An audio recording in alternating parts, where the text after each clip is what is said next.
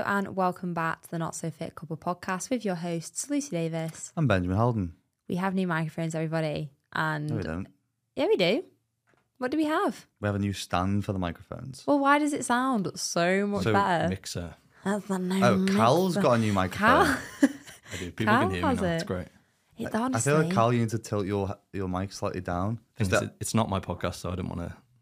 Yeah, but you sound crystal clear. Mm. There we. Honestly, Hello, we have everybody. headphones on and we, we're listening to ourselves, and it sounds fucking phenomenal. Mm-hmm. I love it. what is your relationship like with alcohol? That's going to be the question the today. topic. Can can I be turned down a slight bit on my headphone my headphones if possible? You give yourself a headache. Yeah, my own voice is uh, a bit louder. Oh, yeah, bit it's louder. completely gone off now. A bit more, a bit more. Yeah, that's good. better. Perfect. That is louder than it was before. No, it's too loud. too, too, too loud now. Turn me down a little tiny bit. Oh my god. This is what happens when Yeah, you have a that's new yeah, There we go. a yeah. new mic set up. But that honestly sounds perfect. If it sounds better, guys, if you listen on YouTube, drop a little comment if you think it also We're, sounds we're better. constantly upgrading the set. We're constantly getting better guests in. But the only way that we can do that is if you subscribe to the podcast either on YouTube, Spotify, Apple, uh, and continue to leave reviews because it helps us get better and better guests on. Yeah, absolutely. Just before we dive into talking about alcohol and the consumption and social pressures Wait and there. sobriety. These ones. So these are the new ones we've got. The salted caramel almonds. We basically set the, the podcast set up every week. Cal brought these back down whilst I was prepping for the podcast and said, I'm going to have to leave these in this room. Yeah. Because it's it's absolutely spoiling me. Yeah, I can't trust myself around them. They're Yeah. so good. These, I think these, no joke, those ones that you're about to eat used to be my favourite. These are 10 10. They're what are they? So they're an almond covered in Oh my white salted caramel chocolate. The thing with Koro is they're throw one which is the same size as house brick, so be ready. they're so enjoyable to eat. Have you had one of these? Yeah, I have had one of those. I actually put a few in my muesli this morning. Um, Oh my, my favorite is still the. my favorite is still the guys. Nobody eat on mic. We'll get blocked. Um, these nibbles are still my favorite though because we love that we've been able to fill up the new jar, which means we've had a new order Delivery. of Koro before Ben's managed to finish the whole thing. Oh, we actually met Koro at um, FIBO. We did. We met. Yeah, we we met Koro. We met Koro like as a person, we met yeah. the we met the person Koro. Um, yeah, no, we did meet them at FIBO, and it was awesome to actually see some of the guys who worked there. And we do have a discount code, of course, and it's not so fit. So get yourself five, not so fit five. Get yourself some discount from Koro because the stuff on there is absolutely incredible. I also bought like six more liters of oat milk, which is yummy. Yeah. So if you are one of those who, who likes to stock up your pantry, these me. are the, these are the perfect. Snack, snacky, snacky snack. Also, I know this episode's going to go out a little bit later because we've been recording here, there, and everywhere all over the world. Massive well done to all those people who ran the London Marathon, all those My Coach Marathon runners. Well done, guys. It's been great seeing all the stuff from people who listen to the podcast, who were listening to the podcast during the London Marathon. I love that. I wonder what people like episodes people were listening to.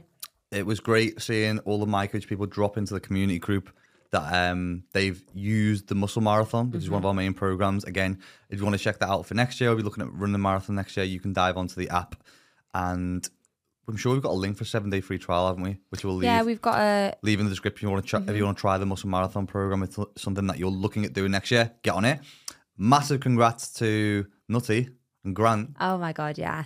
So we obviously went to support Steph and Grant. This is what we do as a four. We we go round each other and see what we're doing.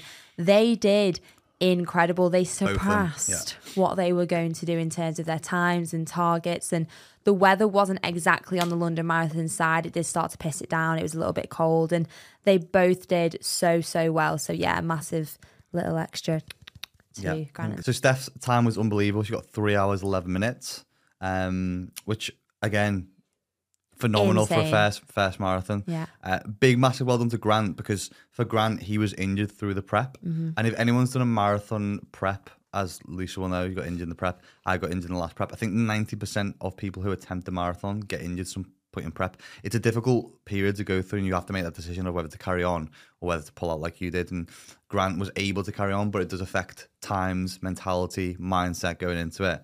But I think when you have that kind of situation to deal with, it's a massive test, not just physically, but mentally, of how much you can push yourself, even though you haven't had the perfect setup and foundation to be able to do so.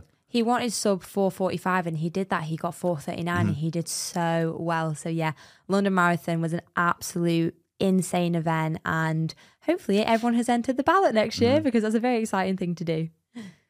Alcohol. Yes.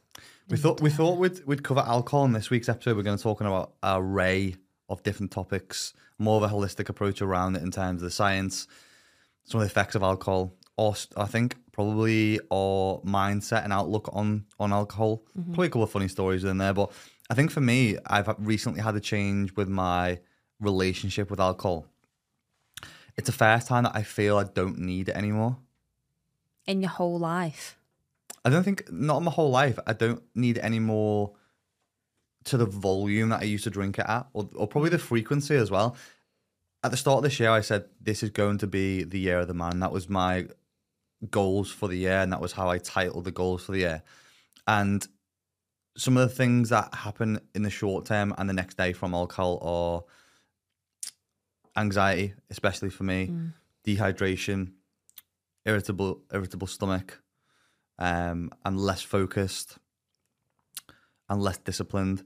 And for me, for the year of the man, I needed to have severe focus. I needed to sleep better. I needed better habits. I needed better routine. I needed to make sacrifices. I needed to be disciplined. And those just those two were, were counterintuitive. So I think for me, because I'd set that stall out of what I want to achieve this year, looking at what alcohol did or does as a short term after effect, it just didn't marry up with the things that I wanted to be, who I wanted to be, and the things that I wanted to try and achieve this year. I also think last year you drank so much, you got sick of it. I did. Because last year I didn't drink loads.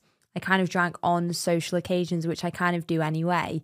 But because I was prepping for my 100K, I didn't feel the need or I didn't want to waste a whole Sunday feeling shit. Like I did one really hungover run with Steph and it was a 45K and I threw up like every 10K and it was just awful. But that's how like tuned into that 100K I was. Whereas you would go out every single weekend and I would just be sat at home.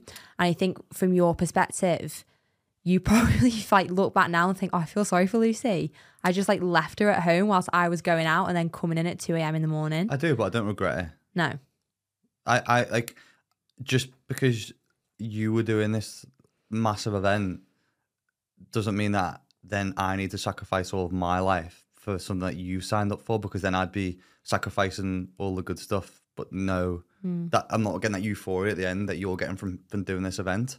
I don't regret any of it. I don't regret ever ever drinking, and I'll, I'm gonna drink in the future. Just that there's gonna be moments in life where perspective change and your goal sets change. And I've had some of the best memories and great times when I've been drunk. Hmm. Fact. So I'm not sitting here dissing drinking alcohol, not judging anyone. It's just at this point in my life with the goal, the massive goals that I've got and the things that I want to achieve, alcohol just doesn't lend itself to them at this point with what I'm trying to do. I think as well, everyone or most people who went to university definitely had that first year, like freshers week, first year of uni, where you drink so much. Like I was one of those people before going to uni, obviously I swam, so I didn't really have that social life.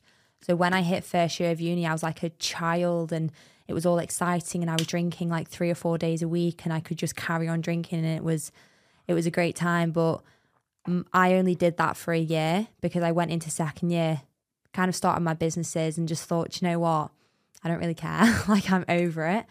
And that's when I really struggled because I felt all my uni friends, anyone who was just around that area, it was just like, you're so boring, Lucy. Or I just felt like I was being judged if I didn't want to go out. And I felt like I just had to keep making excuses. Like, oh, no, no, like I, I've got this to do. Or, oh, I'm going to do this. Or I used to just go and stay with my sister so nobody would question what I was doing. Mm-hmm. And I think the pressure around friends that they put on you when you don't want to drink is ridiculous. People like force you to drink and say, like, you're so boring, you're this, you're that, when you're not having an alcoholic beverage. And like those sort of friends, if you can't be around, if they can't be around you when you're not drinking, get fucking new friends.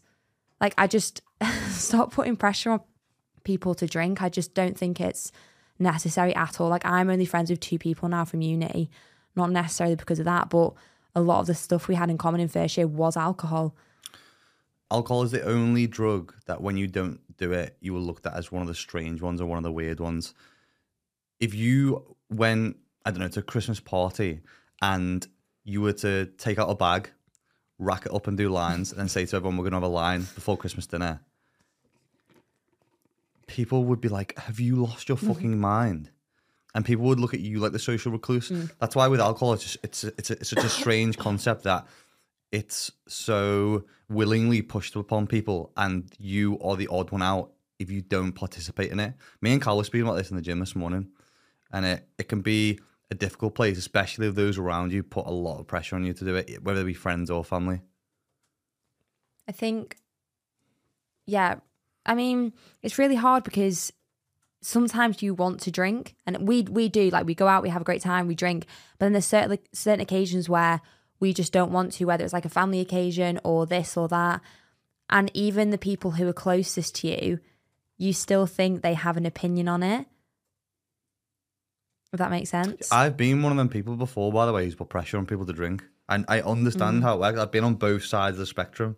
I I underst- I massively understand, and it's just you just want everyone to have a good time. I think, but having having some kind of sympathy or empathy for other people when they don't want to, especially when people are already drunk, it just doesn't come to the forefront of their mind. It can it can make you it can make you feel super isolated. I think if you are one of the people who doesn't participate in those behaviours that are for a lot of groups the, the heart of groups, whether that be a work group, student life, friends, family. A lot of the time, the coming togethers of those social occasions mm. are fueled and almost kind of glued together by alcohol. I guess it's also quite environmental in terms of how you've grown up. I didn't really grow up with alcohol. When I was little, I used to lick the top of my dad's Guinness just to try it and taste it. But we, me and Megan, I'd say we didn't really grow up with that, you know, from like when you've got kids who are like 14, 15, 16 and they're proper drinking at parties with their parents. We didn't really have that. So I don't know if I've never been as into it because of that, or it's more so because I grew up in sport and I know the effects that it has on me. But there was a really interesting study that I pulled up. You know how we were talking about social anxiety mm-hmm. and when people go out in peer pressure? There was a study conducted with 562 undergraduates who completed this thing where they measured social anxiety, resistance to peer influence, harmful drinking patterns. And it was predicted, and this is what the study showed students, students with higher levels of social anxiety who also expressed being more susceptible to peer influence reported more harmful drinking and alcohol related negative consequences. So the people who have like really high social anxiety and feel like a lot of pressure in social situation will be the ones who get the most drunk because of the pressure from other people. That has been me. that was me at uni. I had really bad social anxiety, and everyone would just start pouring drinks down my throat because I was like, yeah, yeah, okay, fine. And then I was always the one who was so drunk and would just be like sprawled on the floor or something.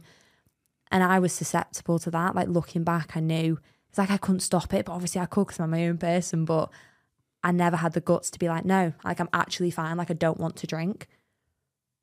It's that Dutch courage, isn't it? People mm. drink for the self confidence. So if you're a person who isn't super self confident or need the boost in self esteem, because I've been there.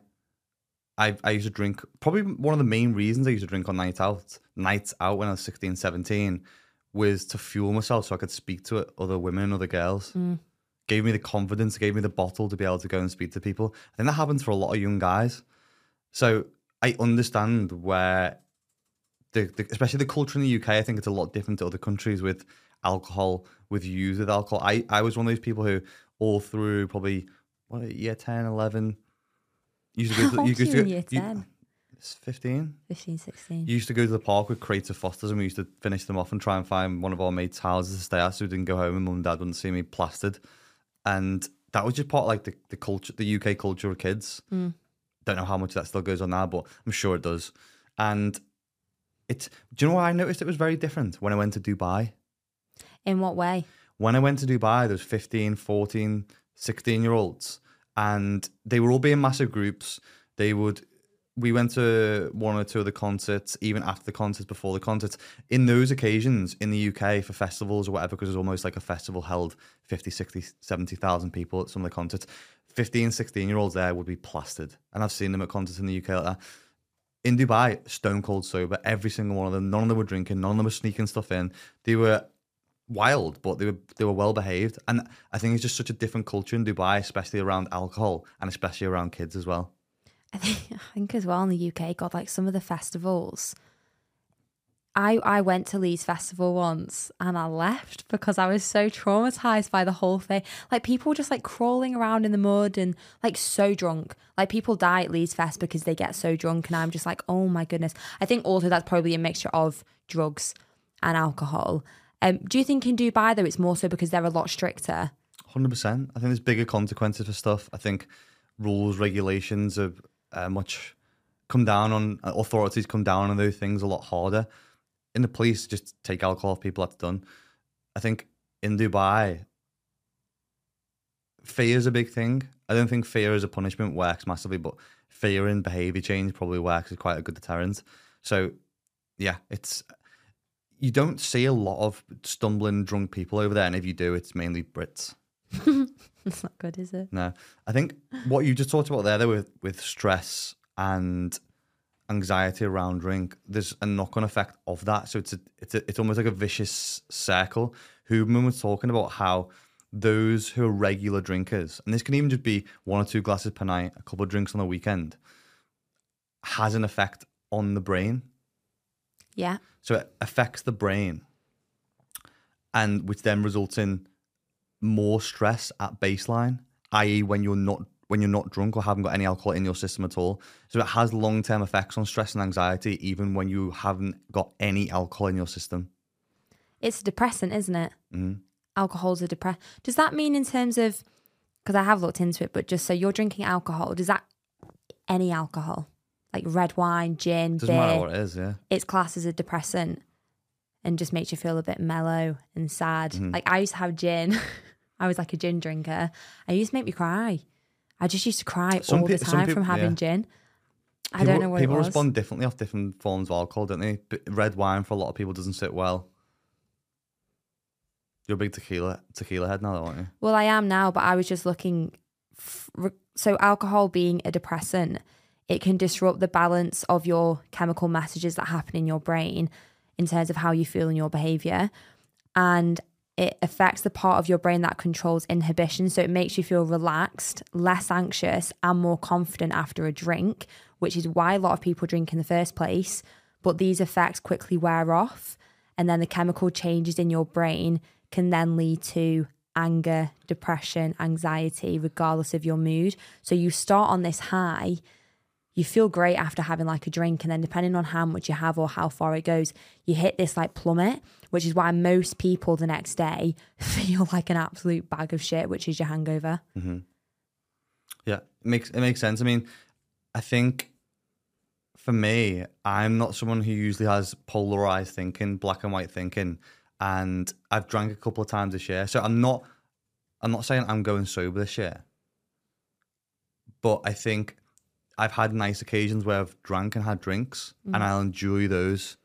Probably the thing that train, tra- changed for me are probably more my habits and rules with drink, in terms of just drink on occasions where it's a big occasion, or I'm going for a nice drink with you, or a, a, a nice night out with the boys. It's not as regular, mm. and I don't think you need to bastardize drinking and just cut it altogether. I think if you're one of those people who doesn't have a good relationship with alcohol, it's probably just your habits and your relationships that need to change with it. You don't have to cut it out. You don't have to go sober for the year. Although I think I'd probably like to at some point in my life do a year sober. We'll see. But it's even with America, we got back from America a couple that's of what I was weeks. going to bring up. We drank every night. But it was one. It was kind of one or two drinks. It was in nice bars, nice social occasions. Epcot, oh, that was Oh, oh God, that was yeah. Epcot we bar got crawl. so okay. fucked at Epcot. so Okay. if you don't know what Epcot is, there's 11 countries that you walk around in Disney. And you have a drink in every single country. And we did it this year. We didn't do it last year. By the time you get to the end, which is like Britain and Canada, I literally can't remember. Like we had a Guinness. I think I had like a taste of yours though because it was a bit Yeah, rotten. bouncing. I was bouncing. But then I couldn't like Ben started stumbling. And the last one was Canada. We had a mojito. I could not for the life of me get Ben to leave this park. Like he couldn't walk properly, and obviously two grown adults, and it's like not nighttime, so everyone can kind of see you. Um, but yeah, so we did drink quite a lot in America. But as Ben said, like I love a margarita, I love a red wine. but I felt like that was an occasion. Yeah, that's what I mean. It's, you don't have to we're talking about alcohol and we're not trying to put people off. We're not judging people for it. It's just that our habits and probably rules have changed around the way that we drink to make it a, a, a better experience for us and more enjoyable. Because you have those occasions, like we said, Epcot Bar Crawl. One of the other big ones that come to mind is when we had Steph and Grant round and we were all plastered on the kitchen floor, laughing our heads off with Moana on the background. Yeah. And we were smashing Cadbury's Why was that? eggs in. When? Oh, we went wine we went tasting. wine tasting. That's what I mean. There's, there's occasions, and there's some of them. Mm. There's some of the best occasions that I've had in my life in terms of memories. I've been drunk Yeah. induced, and that's why I'd never cut it out because my life would probably be a lot more boring had I not had some of those occasions.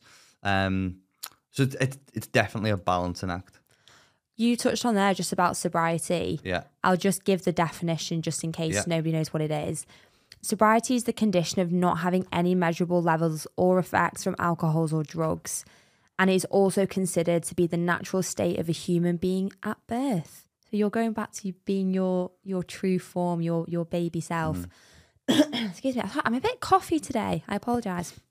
Um, there's obviously loads of reasons that people do choose to go sober. One of the biggest ones is in response to problems that alcohol has inflicted on someone's life. So they want to cut it out because it's caused other issues, or there's like problems with alcohol, or people want to try and lose weight. That can be quite a big one if you have a massive consumption of alcohol in your life.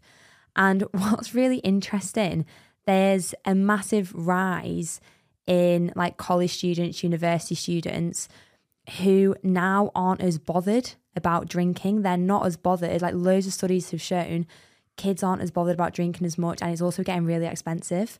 The cost of living's going up, and people are cutting down going out, which means they're reducing their alcohol consumption. I think the acceptance of it's probably a big thing as well, then, in terms of people not being worried about being judged for not drinking.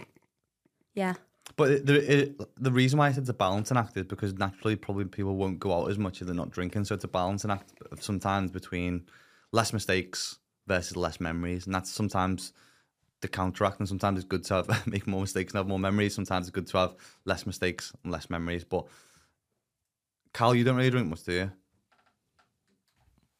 Off mute. Yeah, no, I don't drink. Um, I probably haven't drank. I probably haven't been drunk three times in any year of my life. Why? I don't know. I, I think in my family it's just not a big thing. Mm-hmm. I've never seen my dad drunk ever. It's just a cultural thing as well. Then. Yeah, my mum my mum was a drink, but I don't know. I, I also used to work in bars for quite a while in university, and used to see people just get absolutely Ah, okay. fucked constantly. But it, it, it was interesting when you were talking about peer pressure. I was thinking about a time in Bali. Um, I worked there, and I I was working there for a summer, and I went out to a bar with a load of influencers who I really looked up to, and we went out and we got really drunk, and we all rode our mopeds there. Um, and when we were at the bar, we were just getting absolutely fucked up on just like cheap cocktails. And then I, I just assumed naturally like we'd all get a taxi back, and they all just jumped on their scooters and like rode back to the villa we were at. Drunk. Yeah, but then they were like, "Oh, come on, like we're going back. We've got stuff to do at the villa." I was like, "Well, I'm obviously not driving back," and they were like, "Well, you need to." And I was like, "Well, okay." And Is that just like- the norm there then? In yeah, terms? completely normal. But like three days earlier, I'd seen someone dead on the side of the road Yeah. from crashing their bike. I had no insurance. Like it was completely sketchy. So I ended up like semi like scoot like pushing it, like not riding it. But yeah, it was really sketchy. And I, I never used to think that peer pressure would be a thing for me. But then I found myself very much like bowing to it because I respected them quite a lot. Sad. It's tough. Yeah, it's uh, it's a difficult thing to navigate through. I think, and again, I think it depends on. For for me, my mum and dad were two polar opposites. So, mum, you know, mum's like loves loves to drink. Yeah. It's probably an understatement. And my dad doesn't really drink that much or that often.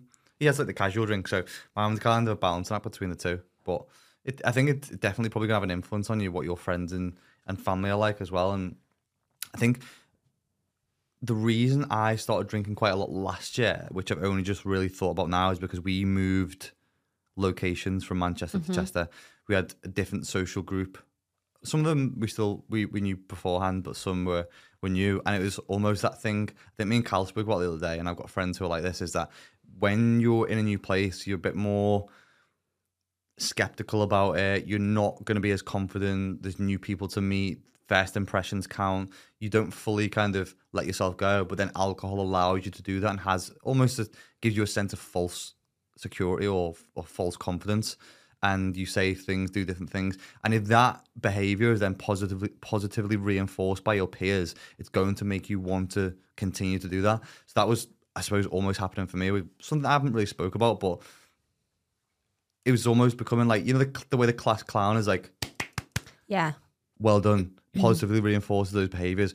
I was probably getting that every time that I drank because I was this different wild person, Yeah. and it's being like the local dick and being applauded for it. So there's probably elements of that in there. A local dick. Mm-hmm. But I think it's as well though, we moved in November, so we went straight into like the Christmasness Yeah, of it all. big send Christmas Like, 2021. 21. Yeah. I got so drunk New Year's, I booked the ultra. Yeah. Like- well, that's what I mean. So you wouldn't have booked, you may not have booked the ultra without I being would boozed. not. I would not. I don't think I would have had the balls to book it without that whole bottle of red Yeah. wine. That's in what I mean. There's system. negatives and positives.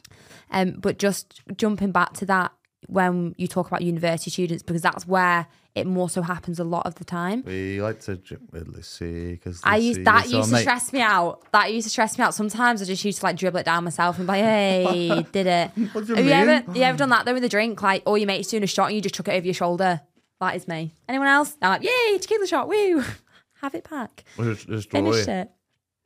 I used to sometimes go to the Tranmere games. That- It was this point I must have been 15, hated beer. And we had we had a crate of Carlsberg each. Oh. Yeah. I was fucked after about two. Everyone else was still slamming them down. I was sat on the edge of a rock in the park before a Tranmere game. I was just like this, pouring beer away that way, pouring, and because so everyone was so messed up already, yeah. nobody even realised. You wouldn't. But I deck. They thought I decked ten cans. I hadn't.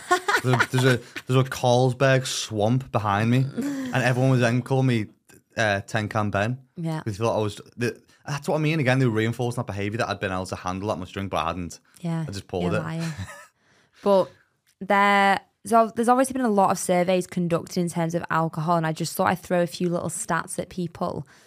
The proportion of 16 to 24 year olds who do not drink alcohol has increased from 18% in 2005 to 29% in 2015.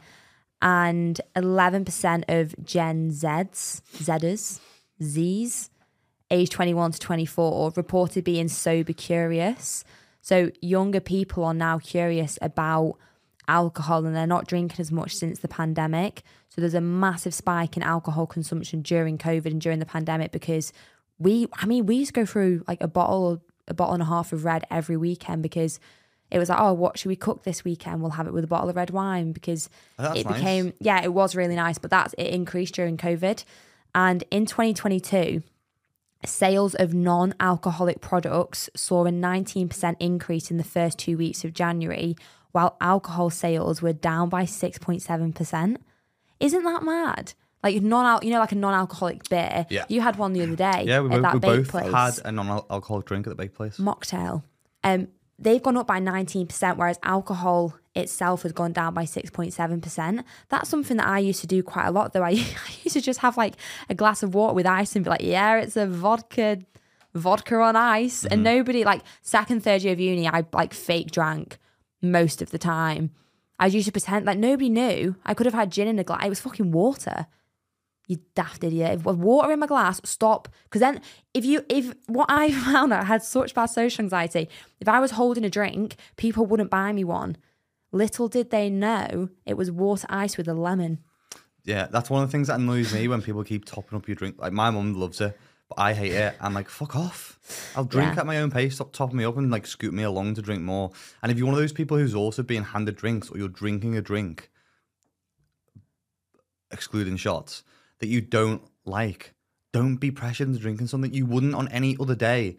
Go to the shop and buy yourself a drink that you do not like and finish it. Yeah. So don't feel pressured that you have to you have to do that and go over the over the top with it. Yeah, because if someone, And, and sorry, the other thing is that if you know that you're one of those people who makes mistakes when they're drunk and it's not leading to a better life, you need to reconsider what you are doing because a lot of mm. times alcohol is blamed for taking drugs, eating too much, uh, people cheating, people getting injured, even even death. Like you need to reconsider your options if you're one of those people who, when they are drunk, you are a far worse off person. Yeah, that's really true. Actually, that's more of like a self-reflection thing, isn't it? I, I definitely had. Maybe it was even like first year of uni when I did drink a little bit more. I didn't really like who I was as a person. I was just a bit annoying. Like, shh, shut up, Lucy, you're fucking well annoying. Like I was just loud and I'd cry a lot and I'd walk all over the place and like, oh, where's Lucy? I didn't really like that, who I was as a person. So maybe it was a slight switch in terms of assessing like I'm not I don't like that person anyway. Mm-hmm. Uh, that's in terms of when you take it a step too far. Yeah. Like being just being able to have a drink is great. Like I love just having a drink. But I think it was that pressure. People just would top up your drink, but then they'd also buy you another drink. And if you were drinking, say, like gin or well, like a vodka Red Bull, and then someone buys you something else, and then you're mixing drinks, that was always the issue. And then yeah, I did. I didn't really like the person that who who I was. So I think that's a really valid point that you've made. Yeah, it's almost it's almost alcohol's like a feeder drug, feeder drug because nobody, if they haven't drank alcohol, is going out and going, oh, let's have a couple of lines of cocaine. Mm. I'd imagine there's not many people. I'd like to think there's not many people who would go and cheat on their partner, but when fueled with mass amounts of alcohol, the decision making is then thrown off. There's a lot of people who will diet all week round, would never dream of going and getting up in the middle of the night and having a kebab, but after being fed alcohol all night, they'll happily go and plaster a big fat doner or a pizza. So that it's almost like a feeder drug to these other avenues to make decisions that you would never usually make. But then also people then use it as an excuse. I They're know. like, oh, it's because I what- was drunk. Yeah, but you, what I mean is you've made that decision to be drunk, so you've still got to take responsibility for those actions because you drank, which then led to the next decision. And you know as a person that when you take or have drink, it leads to these bad decisions. Mm. And that's what I'm talking about in terms of weighing up mistakes versus memories. Oh no, yeah, absolutely. But a lot of the time, people are like, "Oh no, it's because I was drinking," and people get themselves in horrendous situations, like the cheating one, for example. Your partner goes off, sleeps with someone. Oh, it was alcohol. Shut fuck. Like no, like n- that's not even a, a reason or an excuse. Break up. You'd break up with them. Mm-hmm. So someone has chosen to do something stupid because of alcohol, and yeah, it does affect your like cognitive function and how you are as a person. But people blame alcohol. You chose to drink the alcohol, so it's your decision. You were under the influence, but you still did something that's absolutely awful. And then you've you've gone and hurt your partner. And yeah, same thing, not as like trivial, but you're dieting and you've done this, and then you have ten McDonald's, and you wake up the next day like, oh, it's because of the alcohol. It is, but you also choose to make those decisions Mhm. yourself.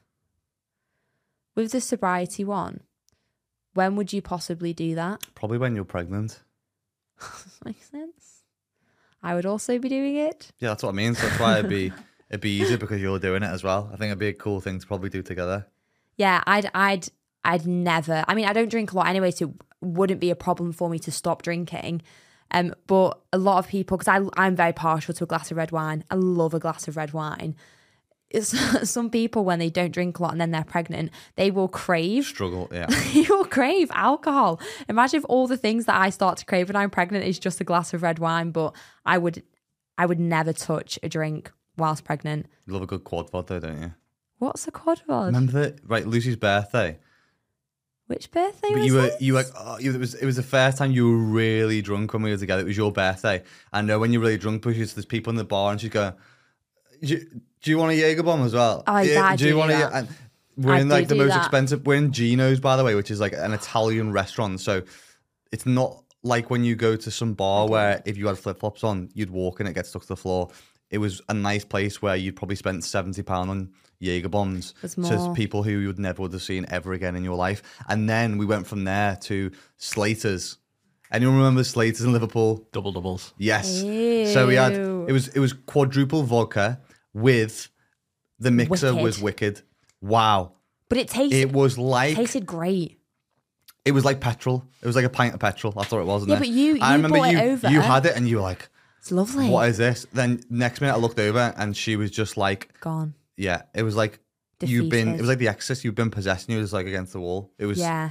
yeah. I can't. Well, I can't remember. I can't remember that night. But I know you can't remember the night because I we'd we'd finished the night out. Me and Lucy go to the taxi rank. I literally because I'm tired. l- you know, like you've got a shop front. I lean on the shop front just for a second to go on my phone, but, but like behind me. slightly behind Lucy. Lucy starts ringing me five yards in front of me. I look at my phone. I'm like, I'm looking at But her you didn't ringing me. answer. Th- I, th- I didn't answer because I was like, "What are you doing?" And then she starts crying. I was like, Hysterically. "Yeah, crying. hysterically crying." I answer the phone five yards behind. I go, "Hello." She's going, "Where? I've, I've, you've just left me in the middle. I'm in the middle of Liverpool in town." I was, I said, "Look behind you." Literally five yards behind you. And then I was so angry Yeah. that he'd left me. and I couldn't get over it in the taxi because I thought If I farted, you would have smelt it. That's how close to me you were. I thought you had left me though, but then obviously you hadn't.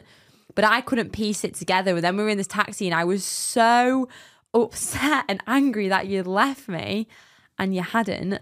Is But- this like a trend with you, Luce? Because I remember when we were in Berlin, you were absolutely battered. I managed to just hide behind you. Remember that? oh, Cal, tell a story. So that was good. That was that was another good night in. But see, another Berlin- Berlin nice was like two weeks occasion. ago. Berlin, we were in when we were shooting another podcast. Another nice occasion with a lot of people we don't see often. We had a few drinks. Yeah, no, it was good fun. We were out with Jack and Lauren. It was fab. Yeah. But no, we were in, in Berlin. It was raining, so Lucy had a hood up. She looked a bit like Kenny from South Park. No, no, I had my gilet over me. Let's Okay, just give it you an did. advancement, But Cal. then out of nowhere, I was stood probably like a foot away from you. Said, "Where's Cal?" I turned around, and then you just started looking around really slowly. So I just started walking directly behind you, and for a good five minutes, you thought I was just lost in Bel- in I was concerned. Cologne. But everybody else knew Cal was directly behind you. I had my massive gilet over, so I couldn't. You turn your head, you can't see anything. So every time I turned, Cal was behind me. Yeah, your spatial awareness completely Yeah, when you drink disappears. gone. Yeah. But you did remind me of that Jaeger bomb story. I was that fucking person who'd be like, yeah, drinks on me. No. Yeah. Like, I was so bad for that. I don't know what was wrong with me. And I just used to spend quite a lot of money. Favorite drink. My favourite drink. Favorite drinks all around. In what in what kind of season are we in? No, Luce, we're not doing seasons. But I have seasonal. I have t- only two drinks, and they're seasonal. I seasonal. don't care. Favorite drink right now. Yeah, don't you know? You know which two they are, though. You got to choose one. For the rest of my life, I can only have No, one. you're more. having a drink right now. Oh, I'll have a glass of red wine. No, okay. Favorite drink, just hands down. Margarita. Cal, And to get red wine. Margaritas are pretty sick. I'm a cocktail man. I do not like beer in any way, but it's it's either a amaretto sour. Oh yeah, I like that. Oh. I haven't had that for a while. They're amazing. I Yeah. make I make great ones as well with whiskey as well. Um, or a mai tai. Love a mai tai. Oh, Oh, that's um, a, that's interesting. a fantastic a mai tai. Interesting choice. It's one of those drinks as well. When you go to bars, sometimes they do not know how to make them. Yeah, it's one of those ones like if you want a margarita, everyone knows it's Cointreau, tequila, lemon juice, sugar, salt, bang in a glass. Not everyone knows that, Kyle. I didn't know that. True. Oh, lime, lime juice. Sorry, not lemon juice. Um, but yeah, the mai tai is like a very. It doesn't really exist. There's no firm recipe for it. It's also really fucking hard to make correct. But yeah, mai tai is it. What about you, Ben? What has been my new favorite drink, Lucy Davis? Shaffer Huffer. That was last year's drink. Oh, your new favourite drink that you have had this year? Hmm. Guinness. Hey. Yeah, sorry, but No, right. okay. let I, I've me- never liked Guinness in my whole life. For my 30 odd years I've been alive, I've never liked Guinness. I always thought when my dad had it, tastes like pond water that's been in the fridge for four weeks with like a baby frappuccino on it. But I actually enjoy it now. And I, I kind of convinced myself to like it, I think, thoroughly when we were in America because it was really hot. I I don't mind beer, but I can't drink a lot of it because it bloats me. It's super, super, super fizzy. Guinness, very flat, really refreshing, cold. And I started to make up this excuse where I said to Lucy, really good for your stomach. No, you Really kept going. Great for your stomach. What you did most nights in America, you're like, I've got a really sore stomach. And you do get a sore stomach sometimes. I was like, oh, you're like, I'll get a Guinness. Yeah. And I'm like, what? Like, that makes no sense. But every night, I was like, oh, I've got really sore, I'll get a Guinness. And after the Guinness, he's like, I feel really good. There is a lot of iron in Guinness, though, There's isn't actually there? not. There's 0.3 milligrams of iron in Guinness, and you need 19 milligrams per day. It's one of those old, Oh. old kind of false truths. There is, there is more iron in it. No, but that's the, why everyone like your granddad. My granddad used to go, "Have a, have a Guinness, loads of iron in that, good for you." Yeah, granddad, 0.3 milligrams. It's basically like the, th- the Yeah, foam and there's nothing in There it. is um, there is more fiber and folate in Guinness, which beer doesn't have, which is like one of the, the more beneficial things of it. Does Guinness have yeast in? Yep. But beer has like a significant amount of yeast. Mm-hmm. And that's why it makes you bloat so much. I don't know if it's the yeast that makes you bloat. I haven't fully looked into the properties that cause that. I guess it's the way that's brewed that. Yeah. So the way that alcohol is produced is that yeast feeds on something like barley or fruit if you're making cider or whatever, and then it produces alcohol. So there's not actually any yeast in it because when you get over a certain amount of alcohol in the drink, the yeast dies Ah. because it doesn't live in alcohol. But yeah, so there's not actually yeast in it, but it's made with yeast. It's like Marmite, it's yeast extract, you know. Love Marmite. Me, Love we, um, Marmite. me and Cal had the Guinness, and we were when we were in Berlin.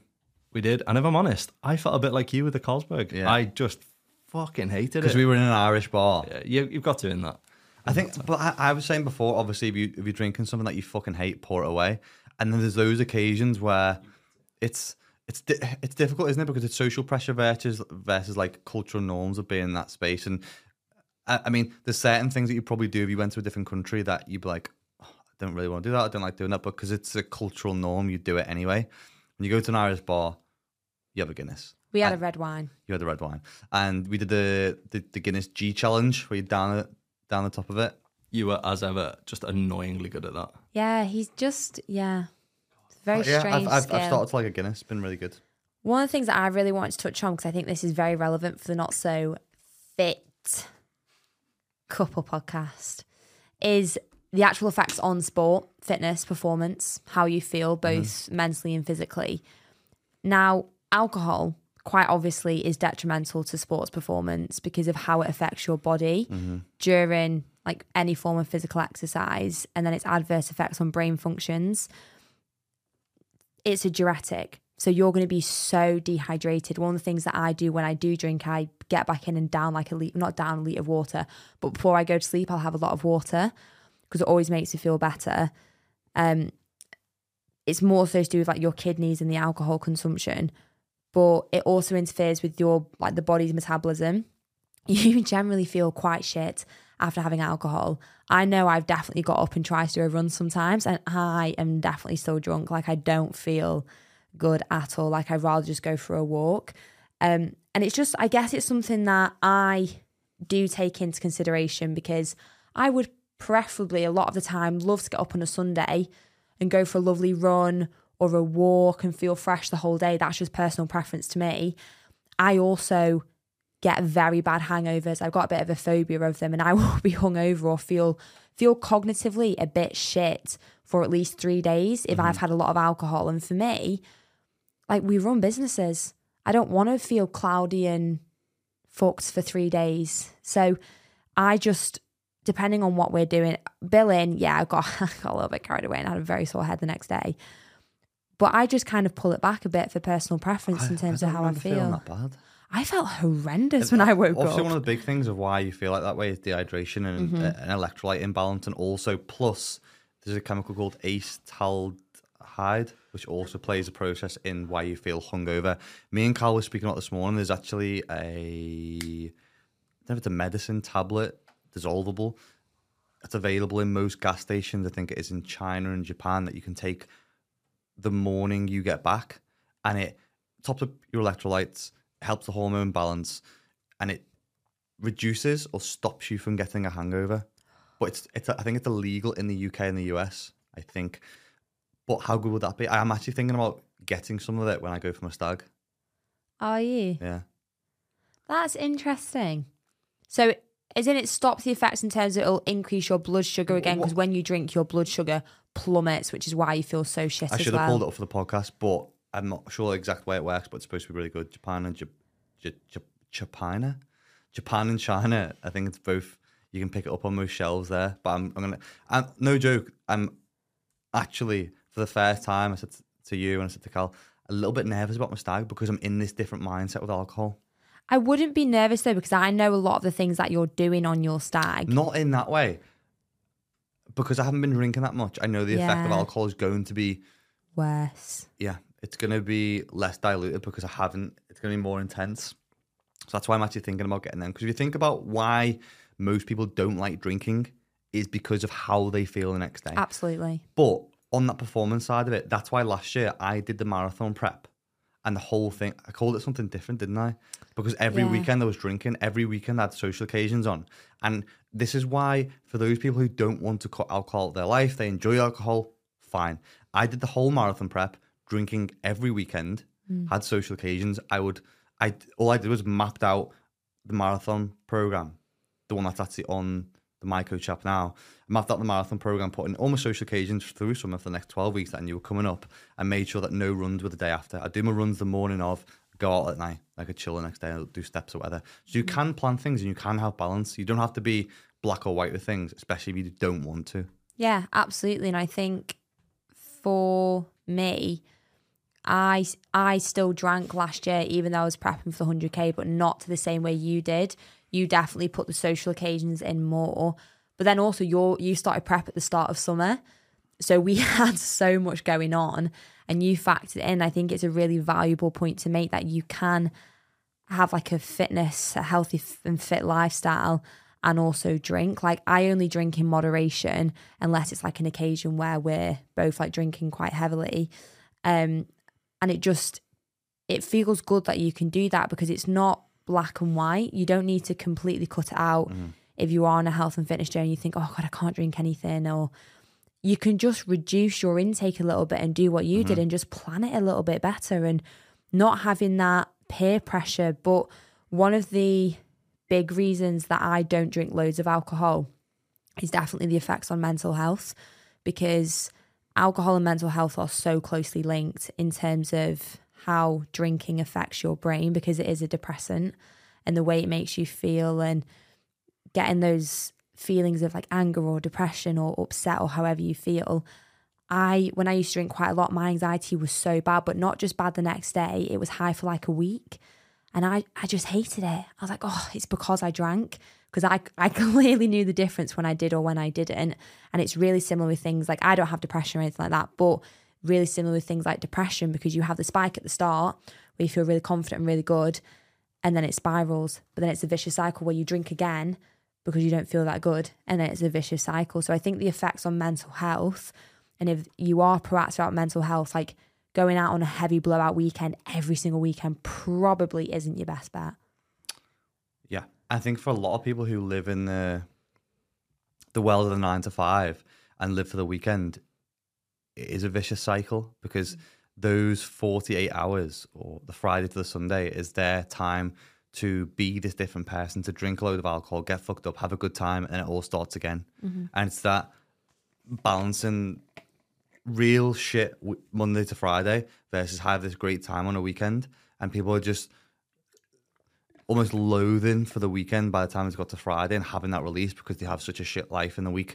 So if life is that bad and you're living for the weekend that much, something needs to change because 70% or whatever it is of your life is living and waiting for two to three days. And in those two to three days, you're not even in a sense of mind where you're making rational decisions or having productive conversations because you just aren't even you. You don't remember half the stuff on a night out or with mm. alcohol. So I think people who do that and are in that state of mind probably need to have a real serious sit down and take some responsibility and look at themselves in the mirror and think, is this the life that I want to live for the next mm. five, ten, twenty years?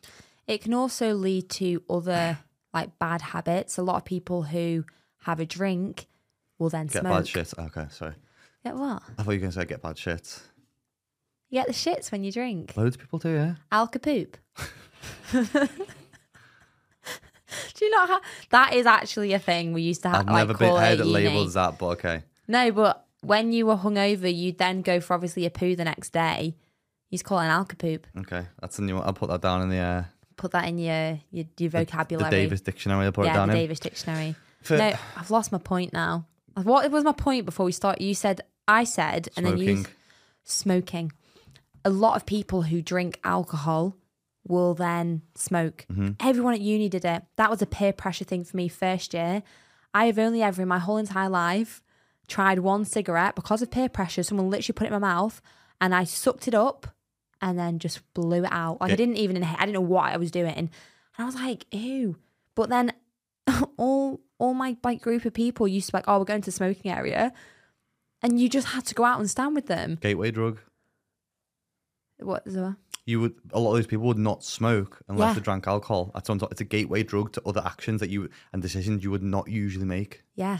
And I just used to stand in the smoking area, probably with my glass of water if we were in second year now and just stand there thinking, "Ew, my hair's gonna smell of smoke." Mm-hmm. Like just like I, I really don't like smoking. I just like that whole thing. I think it's like Unless smelly. unless It's it's cigar smoke. still don't love when Ben Ben has a room downstairs where he has his cigars and his whiskies, his gentleman's room. the other day, the other week, I should say, he was in there with his cigar and he promised me he'd get this like suction thing that sucks the air in. And I think, were you with Grant? Yeah. You were Grant. And I knew they were doing it because I went into the hall. I was like, I was like, I can smell, I can smell the cigar. So I like boxed Ben into the room and put towels all down the doors, all down the sides, just so it wouldn't sleep in. I don't hate the cigar thing though, because it's like sentimental with mm-hmm. like your granddad and things like that. But cigarette smoke, Yeah, it gets everywhere, and it just really, I, I'm not a fan of that. But yeah, it's you do it when you've had alcohol. Effe- effects of alcohol again, especially for guys. After consuming three pints, which is Can what- I get your willy up? no, But that's also a fact, isn't it? yeah, drink dick is a thing. what is it called? I don't know. Just label it. New term. Drink dick. That's It's called whiskey dick, right? Yeah, whiskey dick. oh, sorry. Drink dick sounds better. After consuming three pints, which is pretty standard for most people when they go out, it lowers levels of testosterone by up to 23%, 10 to 16 hours after you've been drinking. And that can then take 36 hours to resume to natural levels. Oh, is that based on sport performance? You mean? Yes, and usually the worse the hangover is, the worse of effect it's probably had on your testosterone level. So if you're someone who again is is training for something specific, where if you're a guy requires strength, like bodybuilding, strength training, powerlifting, whatever it may be, alcohol is going to have an effect on obviously the immediate effect, but also think about that 36 hours afterwards where your testosterone levels have been lowered. It's going to have an effect on strength and recovery as well. That's really interesting. I wonder what the effect is for women. It must be. St- Well, women still have levels of testosterone just a lot lower than what men do. I find that. Re- uh, actually, no, I don't find it interesting. I was going to say if the testosterone dropped as soon as they'd had alcohol, why do a lot of guys get really angry from alcohol? But if it's after 36 hours, because usually when you're angry, you've got high testosterone. 10 to 16 hours later, it's So effective. it's later, it's affecting you. Yeah, there's so many different effects that it can have on you physically. Mm-hmm. The other thing it affects in terms of hormones is leptin. Yeah. So your hunger hormones. This is why when we're looking at why do I always end up in McDonald's on a Big Mac, whatever it is. Cheesy chips. Yeah, Nugs. just it's because your hunger hormones are also affected by food. Obviously, your circadian rhythm's going to be as mm-hmm. well because you've been kept up past a certain point of where you would usually be in bed. So your body's like, what the fuck is going on? Plus, I'm hungry as shit. I could eat my own arm.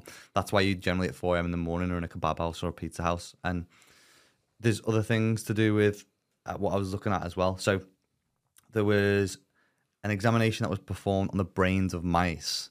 They found that um, something related to a peptide, peptide neurons in the brain. These special neurons in the front of the brain that deal with hunger and other functions are activated during intoxication. In other words, your brain, while under the influence, thinks it's starving. So this was this was done on mice, but they think it's replicated in humans as well. So it has a, an effect on one of the peptides and neurons in the brain, which, like I said, when activated, thinks that you're hungrier than what you are. That's really interesting because obviously there's an increase in insulin secretion when you drink alcohol, so your blood sugar drops mm-hmm. and you want food. You, you, it doesn't matter where you are, you're thinking, where is the Mackies? Where are the cheesy chips? you're not even human when you eat it. You just kind of wallop the food in, don't you? It's like you just get it all in. It's, it's not even human. I used to do it before the night out. So we used to, we used to pre-drink. course Go to did. town. Everyone would be like, "Fuck." Here's the people used to call me Subway Steve. Here's Subway Steve. We'd be walking up the street. I had to go to Subway first.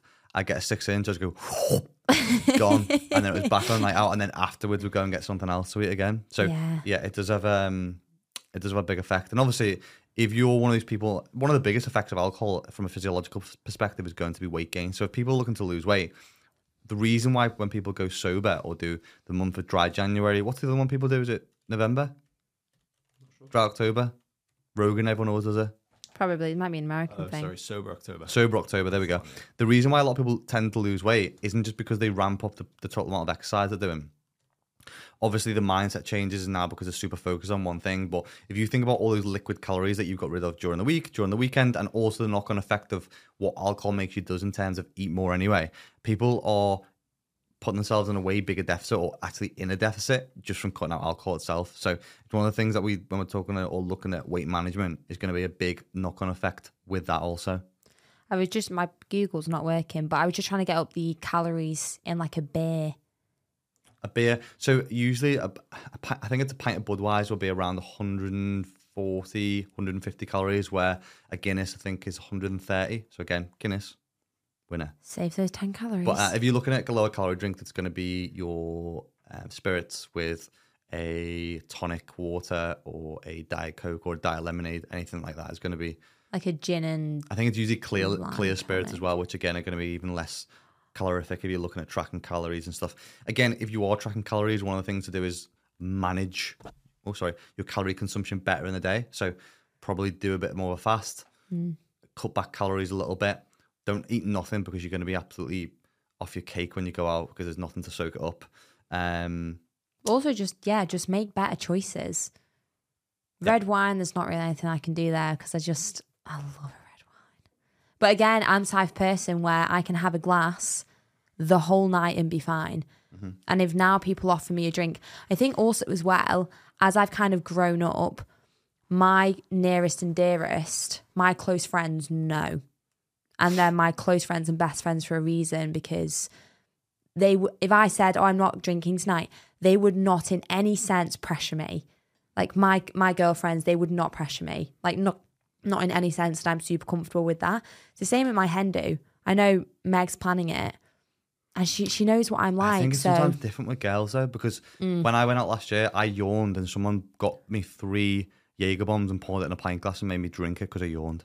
I think that's like weird. It's, though. it's just I think it's different different with lads sometimes. It's oh a bit lad Yeah, ego, ego, yeah, do you know what I mean?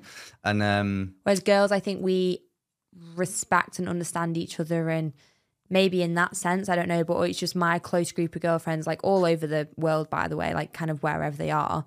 If I'm saying, oh, I'm not drinking, friends all over the world, I mean in different like areas of the UK. in different area codes, area. I got Oh, what is I that got song? Shut up, you don't know. I that don't know what that song is. Different I'm too area young. Codes. Anyway, I don't get that pressure anymore, and I'm actually super thankful for that. And I, I can now just drink when I want to drink, and I'd never then pressure someone else if I'm drinking and they're not. It just It's makes one me of the happy. one of the things that's super liberating, but really different, difficult as human beings to do because we don't like letting people down. Is saying no, and that's one of the things from the book by McKeown, Essentialism, which was massive for me, was having the power to say no to people. Mm-hmm. And although at the time it feels really difficult, it is really empowering to say to people no. It'll let less people down, and it'll be way less kind of demoralizing and anxious for yourself rather than going, oh, maybe, because then you've got the pressure on you to make a decision further down the line Yeah. that you didn't want to make then anyway. So you're just in double the amount of pain. Back to uh, this, the science and tracking and food. Also, consuming more protein is a good thing pre going out as it inhibits protein synthesis by up to 37%. So some protein will help before you go out. It's not magic, but obviously we know protein is more satiating as well. So a bit more protein the day you're probably going to go out and have some drinks. Winner, winner, chicken dinner. What to do the next day? What you do the next day? What is your protocol next day? Hungover, had some drinks. What you do? So I know I will have already had a lot of water because it's like subconscious that I get in and have water. But I wake up, have more water, have some vitamin C, get outside as soon as humanly possible.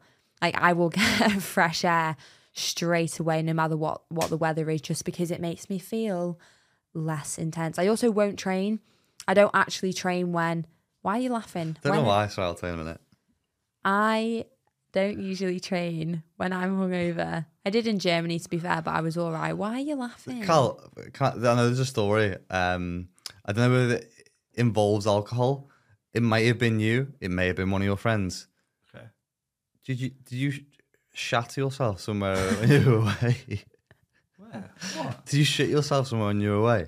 You had to change your pants in a different country.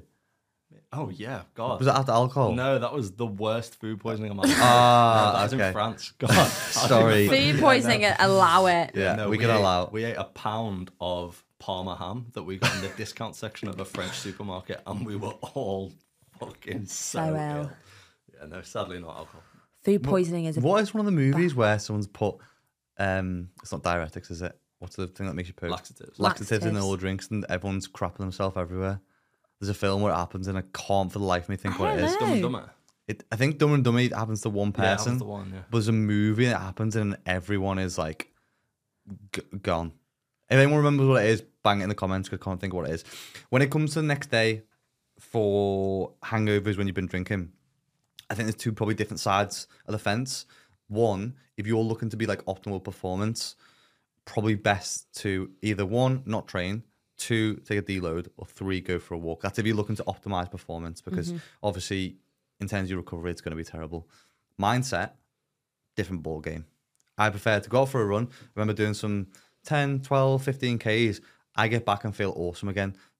Had a good sweat on, outdoors, fresh air, feel great, accomplished, done something hard. We always feel good when we've done something hard. And I feel ready for the day then. Even if I go out and feel like shit, I'll come back feeling a bit better. Even if the run's terrible, I'll come back feeling better. And that's the balance that you've got to play. Do you want to probably re- recover and perform better for the week ahead, or do you want to feel better for the short, long term as well?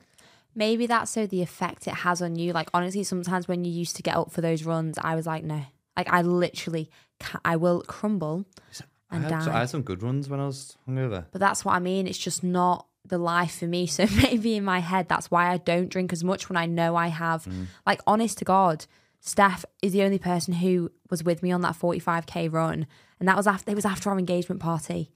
That is why we had had so much to drink. I still got up with Steph, and we did that 45k run. I have never cried. I, I like I scream cried. I was like, "Ah," like I couldn't control. What did, you, what did you do? like you know when you start crying but you're like like you just make a noise and we had to stop like every like 5k because i was like throwing up like the alcohol it was the i do understand that that was a 45k it was a literal ultra marathon so ill and I, i've been put off for life so i i do do do do not do that i Do go do? You do? Do you no do? i go for a lovely walk with my water I just remembered because stories, alcohol stories, there's going to be a few of them. Just on the topic of shatting yourself, Carl. I we went to Malia with the lads. how old were you I was. It was that image that we spoke about when I'm in the red shorts. we hate so that image Why do we hate that image? I am was i 19. thinking the wrong one the one where you're pouting I don't know. No, Probably- not that one. It's Um, Ben just on the on the strip somewhere in red shorts, looking jacked up. As well. Yeah. And so I must have been about 19, went uh, with former best mates. Second, second night when we were there. no, first night when we we're there. We'd been on the strip and we'd all split up. We'd all lost each other. So we'd all came back individually. And I think I was, I think I might have been last back or third from last back. Didn't know where the fuck I was going because it was the first night. Got back anyway, turned the lights on and the room was like split in two. So on one side there was me and my other mate, in the, the other room, I won't name names. There was uh, two of the other lads, and I put light on, pop my pop my head round in this room, and he's lying on the bed, yeah, and he's got just dirt all over him, like like just mud mud, big scrapes down his leg, blood, everything. I was like, what is going on? Anyway, look on his bed, and the whole bed mattress is covered in shit. shit himself on the bed. He's been rolling around in it, mate. It was a poo. it was a poo, it was a poo. It was a poo massacre. It was a poo massacre. It was horrendous. Anyway, obviously, I do the right thing. Try and keep his liberty by waking all the lads up and showing them. So everyone's everyone's crying, and then uh, so the whole holiday, then everyone's laughing at him, calling him shitty pants, and he was like, "Can we please not tell anyone?" So every time he went and spoke to a girl on the strip, one of our mates would come over and say, "Do you know on the first night you shit himself?" and he would go mental saying it didn't. But what he what had happened was he got ran over, which is why he was scratched all to Well, death. that's not funny It was. He got run over and then he'd shit himself and walked home with shit in his pants and then just got into bed because he dropped his pants at the side of the bed and he, it was like, do you know when someone's like, you see in those cartoons where someone's punched out the shoes. His whole outfit was there on the side, shoes short with a massive dump in it, and that's what it was like. He'd been punched out. Just it was like he had been replaced by a pile of poo. It was one of the funniest things I've ever seen. Effects of alcohol, everybody. Yeah, Yeah. that was a you know that was a Bad funny effects, funny time. Yeah. Bad effects of- alcohol. On sorry on that um, when we're talking about recovery and the we, we, we're jumping from pillar to post there, but recovery. I even when I ran the mar- when I ran the marathon last year, my recovery on my Whoop was better post marathon than it has been on some nights that I've been out drinking. Yeah, mine was after my ultra. Yeah, It was worse after the races. isn't that crazy? Yeah. Wow, the races. That's it. That. But I think also as well, you start drinking quite early for something like the races where you drink all day. I think my recovery was one percent, and after the ultra, it was two percent. What was the most drunk you think you've ever been? in my whole life? Yeah, It's probably a time at uni that I can't remember. that's ideal, isn't it? It will, but I, I wouldn't. I don't think I would be able to remember that quadvod night was quite intense. Yeah, are you for me that was probably one of the, dr- the most drunk that I've seen you. because that quadvod tasted like juice. So I'm thinking because Yeah, I didn't know what was in it. I was like, "Ooh, blueberry." Just carried on drinking then. So yeah, I can't really remember much of that night except. Well, what about you, leaving Carl? Have you got have you got a memory where you think that's the most drunk I've ever been in my life? I think first year of uni, I found that apple flavored Smirnoff vodka doesn't taste like vodka; it just tastes like apple-y stuff. I went through like probably three quarters of a bottle of it. I was so. what was that? Sorry, what drink was it? It was like Smirnoff apple vodka. Yeah, okay. It wasn't like a liqueur; it was like full vodka but apple flavored. I went through three quarters of a bottle. I'm so mortally drunk the next day. It was. I was still. I woke up and I was like, "Oh, I feel fine." And I, I realized I was still completely fucked. I had eight hours sleep, and I remember I was. I, I was the first one to move into our uni accommodation, and the, so I'd, I hadn't done like a shop. It was like first night of uni, and the only drink in the entire house because I don't like drinking water that much was like lime cordial, and I had to drink like just liters of lime cordial. Yeah, it's bad. disgusting? Not good. What about you, Ben? Worst I, you've I been? think I've got two that I can remember. One when I was really young. So is the, is the legal drinking age in France sixteen? Yeah, it's France Yeah. Spain. So it was when I went on a family holiday, but with with, with my mate Daniel Looney. Loves to drink. We went and we'd met this group of other guys and girls. So we used to go into the forest before. There's this like kind of what was that for? you always do it to me. A bit of your own medicine. Grow up. will um, anyway, it was. Do you know? Do you remember those kind of like teen elites, those kind of things where they had the, the teenage clubs and, and young clubs? They had one in um, France on this campsite thing we stay in. So we met this p- group of people. We'd all go into the forest and have like apple sours and stuff. And I, I always must have been just sixteen. So I was wankered off this drink. Me, me, Danny, this group of people. I remember just linking onto this girl. I was wankered, stumbling down the steps, and at the bottom of the steps, my dad's standing there. Oh no! Yeah, no, no! He is. Turn around, he leave. Is fuming. no, I was. I was dr- Dutch courage drink. He was like, "What the hell are you do- you doing?" I went, "I'm going." Sixteen to drink in France, you dickhead. As you You're you should have seen his face. yeah. yeah, I know. But I, I I, I, I had the Dutch courage and I had the law on my side. So I was Yeah. like, no, no, dad. yeah. I'm wow. drunk and I'm allowed. And that Wow. was that. The other time I think possibly was the podcast we spoke about last year when I did the hello, my name's Benjamin Haldon. This is my first drink. Oh my god. Oh yeah. You, I said to you before we go out, don't get so drunk that I have to carry you home. I was almost on a dog leash on the way back because I couldn't walk. I, can't, I, I, so we were at our best mate's house. It's only 500 meters to walk back home. I had Ben's a big guy. I'm uh, big girl. I'm strong. Holy fucking balls! Ben is like on me, and I had to walk him. He couldn't walk, and I've never experienced anything like it in my life. Yeah.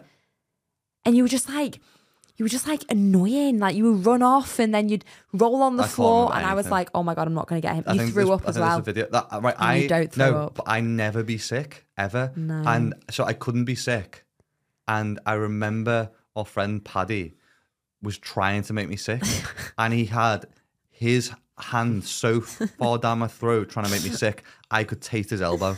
Honestly, that's how bad it was. It was disgusting, and I still couldn't be sick. Still couldn't be sick. I was sick a mm. little bit in the end. Yeah, it was like I don't know, just that. Yeah, that is. That was a yeah, lot. that was the worst I've Again, ever that was seen because it was you. a drinking game of oh, this is what my main Yeah, whatever. this is my like 18th drink. Yeah, I think we got to about 20 drinks. I've got a video on my phone. Oh my God, it was, yeah.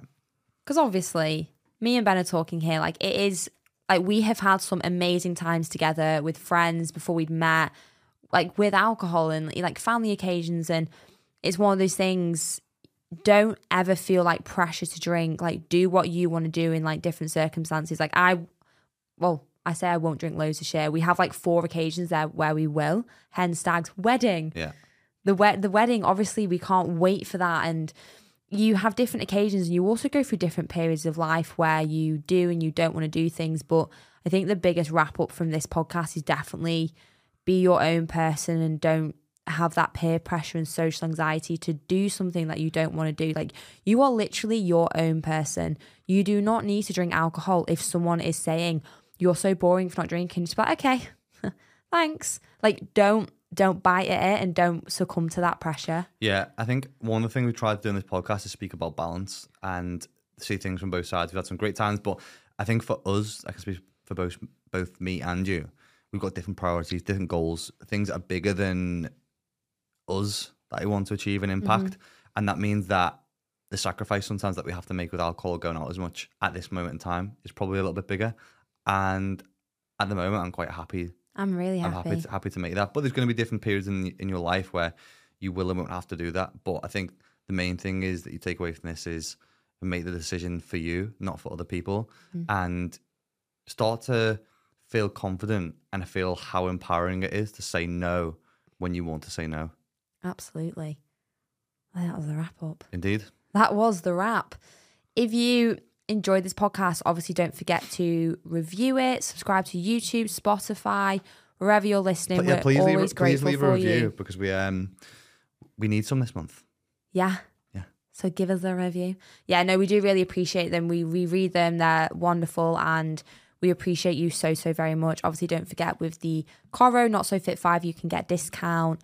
And that's all I have to say. Yeah. And we'll see you next week. Bye, guys. Bye.